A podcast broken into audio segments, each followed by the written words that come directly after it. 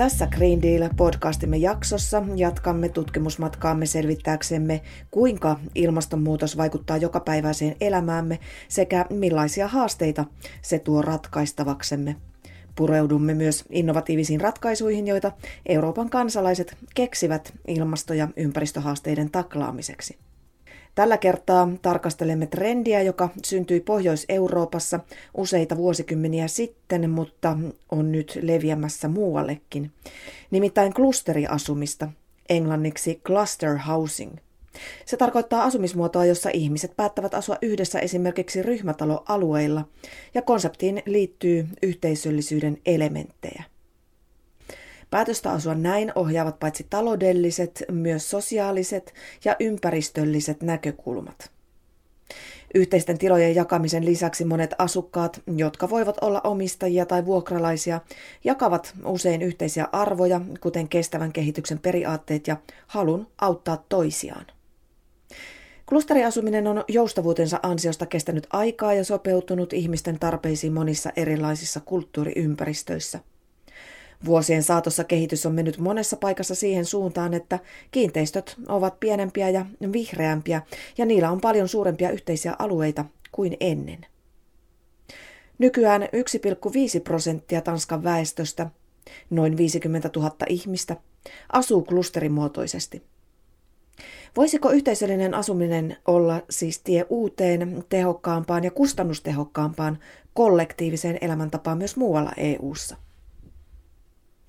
Tässä jaksossa puhumme yhteisöllisesti jo asuvien tai sen kaltaista asumisratkaisua miettivien ihmisten kanssa ja pohdimme syitä, jotka johtavat valintaan asua yhteisöllisesti.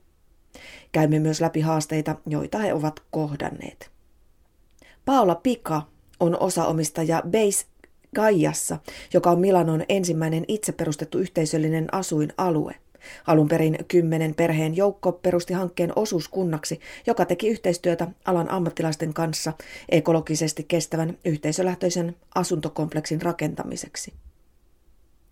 Samalla kun klusterimuotoinen asuminen vahvistaa yhteisön siteitä, se on myös ekologisesti kestävämpää, sillä se mahdollistaa energian kulutuksen vähentämisen, edistää jakamistaloutta ja helpottaa yhteistä liikkumista. Paula kertoo Radio 24 Giulia Garnicarolle. Noi abbiamo idea della sharing economy perché Meillä on tämä jakamistalouden kulttuuri. Meille on luontevaa, että jos jollain on jotain, mitä joku muu tarvitsee, mutta jolla ei sitä ole, hän voi yksinkertaisesti mennä ja ottaa sen käyttöönsä. Se voi olla vaikkapa polkupyörä. Olemme myös kehittäneet systeemin, jossa yksi vanhempi vie kaikki lapset kouluun. Järjestämme asioita tällä tavalla. Liityimme myös yhteiseen ostoryhmään, joka oli jo toiminnassa asuinalueellamme Feltren naapurustossa. Kun tavaraa saapuu suuria määriä, varastoimme ne ja jaamme ne myöhemmin ostoksia tehneiden perheiden kesken. E Tämänkaltaiset aloitteet eivät ole vielä saavuttaneet kaikkia EU-maita, mutta kiinnostus on kasvamassa myös Euroopan etelä- ja itäosissa, esimerkiksi Puolassa. Joanna Kaciowka Puolan Zero Waste-yhdistyksestä kertoo tällaisten järjestelyiden eduista Polskeradion Kasia Semaanille. Puolassa tämä on juuri alkamassa kehittyä, koska on organisaatioita tai arkkitehtitoimistoja, jotka yrittävät luoda tällaisia tiloja. Mutta tietysti ajatus klusteriasumisesta syntyi tyytymättömyydestä markkinoilla olevaan asuntotarjontaan – ja klusteriasuntojen ansiosta voimme elää haluamallamme tavalla ja suunnitella yhteistä tilaa, kuten haluamme.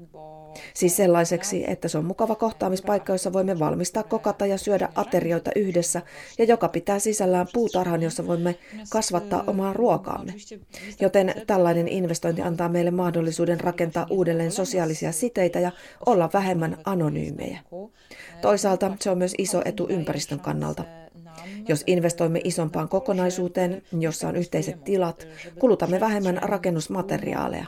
Ja jos kasvatamme itse ruokamme, on selvää, että se on niin paikallista kuin vain mahdollista.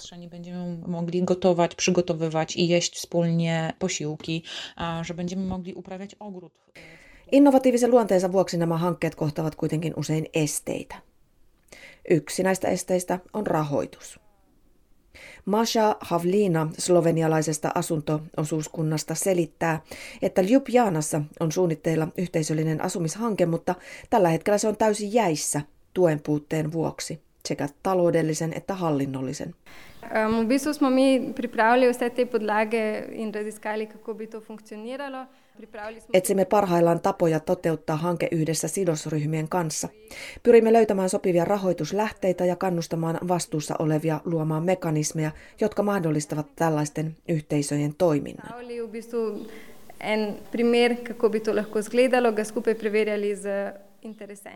Portugalilainen arkkitehti Sara Prysch, joka tekee tutkimusta yhteisöasuntoprojekteista, laajentaa näkökulmaa Radio Renasenkan Kristiina Nasimenton haastattelussa. E Edelleen on pulaa, enkä tarkoita tässä vain Portugalia, vaan oikeastaan koko Eurooppaa, luotosta kirjaimellisesti. Toisin sanoen, pankeilla on epäluottamusta näitä ryhmiä kohtaan, koska tämä nähdään suuremman riskin omaavana ja epätavallisena toimintana, ja kaikki epätavallinen pelottaa niitä hieman. Mutta esimerkiksi Espanjassa on jo joitakin eettisiä pankkeja, jotka ovat rahoittaneet suuren osan tällaisista hankkeista.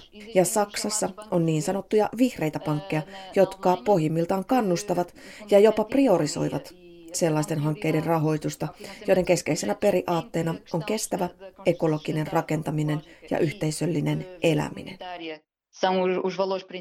Prys kehottaa myös EUta päivittämään tiettyjä säännöksiä ja standardeja tällaisten aloitteiden helpottamiseksi ja yksinkertaistamiseksi. Hallinnon toimijat ovat kuitenkin hieman hukassa tällaisten aloitteiden kanssa, sanoo Paula Pika, joka on ollut mukana kehittämässä menestyksekästä Base Kaija-klusteriasumista. Yhteisöasuminen ei kuulu niihin sopimuksiin, joita kunta yleensä tekee rakennusyhtiöiden kanssa. Milanon kunnalla, kuten kaikilla muillakin kunnilla, on sopimuksia talojen, koulujen ja sairaalan rakentamisesta ja niin edelleen, mutta yhteisöasumisen käsite on heille täysin uusi. Pelkästään olemassa olevan rakennussopimuksen mukauttaminen meidän erityiseen tapaamme asua sisälsi paljon byrokratiaa. Menetimme varmasti ainakin vuoden, ehkä jopa enemmän, kun meidän piti vain hoitaa asioita kaikkien eri osastojen kanssa. E, eh, Joissakin maissa kollektiivisen asumisen ratkaisut eivät edelleenkään juuri kiinnosta. Esimerkiksi Romaniassa asuntojen hinnat ovat edelleen alhaiset ja suurimmalla osalla kansalaisista on nyt oma koti.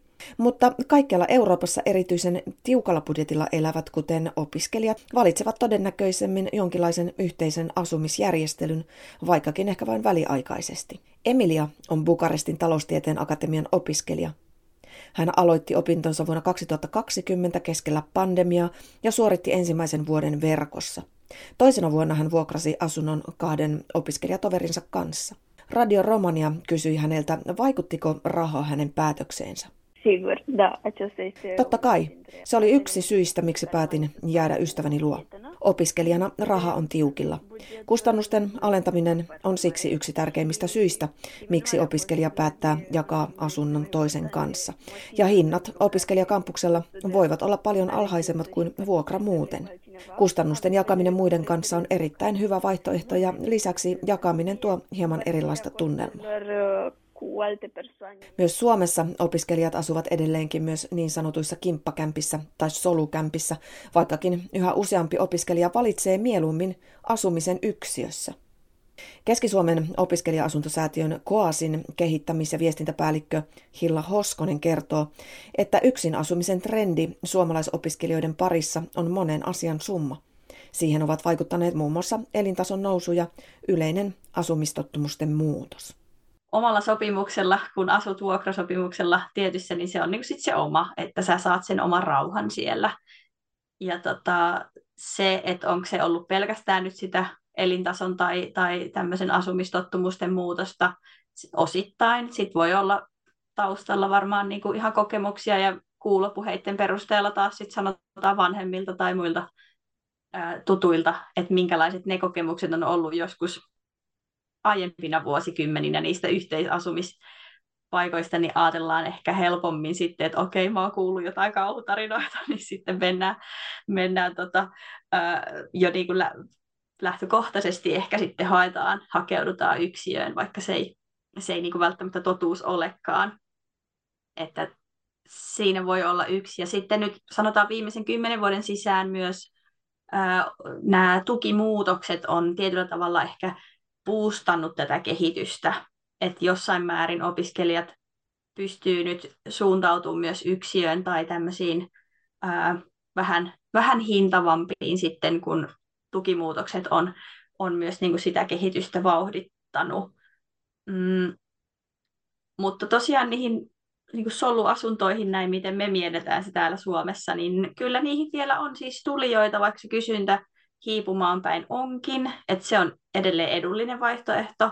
Se sopii monesti hyvin vaikka väliaikaiseen asumiseen, sanotaanko paikkakunnalla silloin tällöin käyville opiskelijoille, vaihto-opiskelijoille, ää, tämän tyyppiseen, no väliaikaiseen voisi sanoa, että esimerkiksi soveltuu tosi hyvin ja on myös toki pitkäaikaisia asukkaita, että ei he ole mihinkään kaikonneet, että se on joillekin tosi hyvä, hyvä tapa asua ja elää ja edullisuus meidänkin näkökulmasta ja meidän kokemuksen mukaan on myös, myös se ykkönen ollut.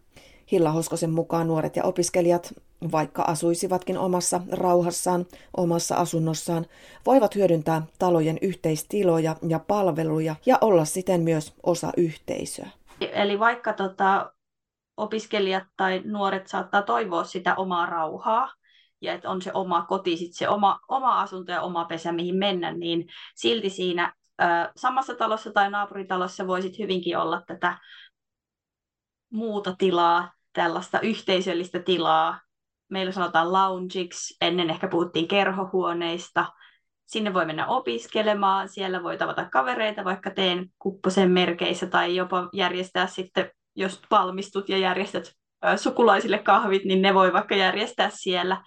Samoin tietysti Suomessa hyvin käy, paljon käytetty yhteistilan muoto on tietysti sauna, että niitä löytyy kyllä joka talosta ja sitten meillä on osassa talossa, taloista myös kuntosalit ja ne on tosi suosittuja myös.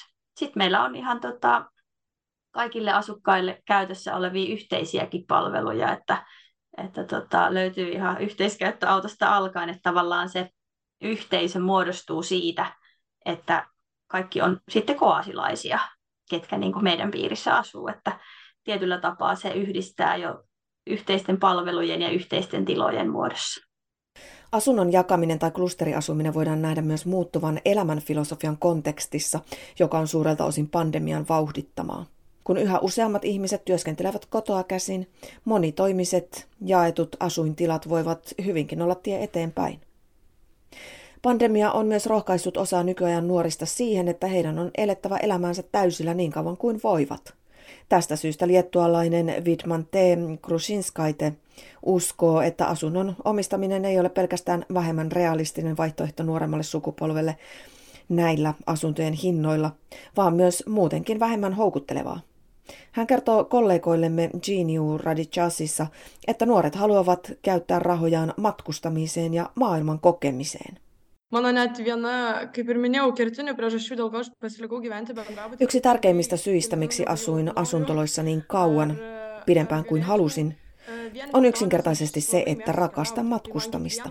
Minulle jokainen säästetty 100, 150 tai 200 euroa tarkoittaa, että voin lentää tässä kuussa matkoille sen sijaan, että asuisin lähempänä keskustaa. Ja tulevaisuuden suunnitelmistani Meillä on kaikki mahdollisuudet, niin suuri liikkuvuus ja niin laajat mahdollisuudet työskennellä, asua ja matkustaa ja tehdä vapaaehtoistyötä missä päin tahansa maailmaa, myös Euroopan unionissa. Tämä on oma suunnitelmani ainakin tällä hetkellä ja varmasti myös 10 tai 15 vuoden päähän eteenpäin. En tiedä milloin missäkin asun, mutta tiedän, että minulla tulee olemaan hauskaa. Babos Anna-Maria Kouhausing Budapestista, joka on unkarilainen yhteisöllisen asumisen yhdistys, tukee tätä näkemystä, kuten hän kertoo toimittaja Silla Adamille. Hän uskoo, että tämä nuorten suuntaus todistaa sen, että yhteisöllisellä asumisella on todellinen paikka tulevaisuuden yhteiskunnissamme. Unkarissa ei tällä hetkellä ole todellista yhteisasumisen tyyppistä asuinrakennusta tai kompleksia ja perustimme yhdistyksemme tavoitteenamme perustaa ensimmäinen tämän tyyppinen asuinyhteisö Budapestiin ja muualle maahan. Uskomme, että sanotaanko kymmenen vuoden kuluttua tästä tulee laajalti hyväksytty asumismuoto täälläkin.